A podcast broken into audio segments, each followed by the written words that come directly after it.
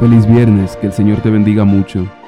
Para hoy tenemos la reflexión titulada Nacidos de la Palabra, tomada del libro devocional La fe por la cual vivo, escrito por Ellen G. White.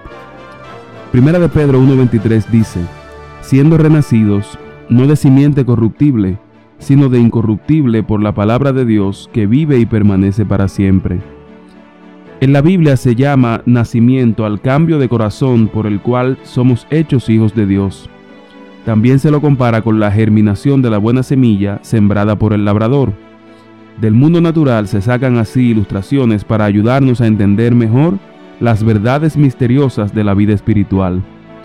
Toda la sabiduría e inteligencia de los hombres no pueden dar vida al objeto más pequeño de la naturaleza.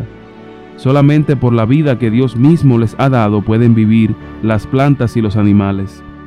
Asimismo, es solamente mediante la vida de Dios como se engendra la vida espiritual en el corazón de los hombres. Cuando la verdad llega a ser un principio permanente en nuestra vida, el alma renace, no de simiente corruptible, sino de incorruptible por la palabra de Dios que vive y permanece para siempre. Este nuevo nacimiento es el resultado de haber recibido a Cristo como la palabra de Dios. Cuando las verdades divinas son impresas en el corazón por el Espíritu Santo, se despiertan nuevos sentimientos, y las energías hasta entonces latentes son despertadas para cooperar con Dios.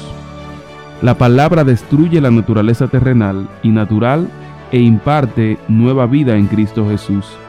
Por el factor transformador de su gracia, la imagen de Dios se reproduce en el discípulo. Viene a ser una nueva criatura.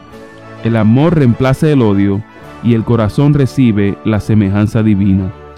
Hoy te deseo que a través de la palabra de Dios tú recibas a Cristo Jesús, el cual es el verbo vivo, el verbo que se hizo carne, y que de esa manera ese Cristo que es la vida te dé a ti cada mañana y hoy día un nuevo corazón.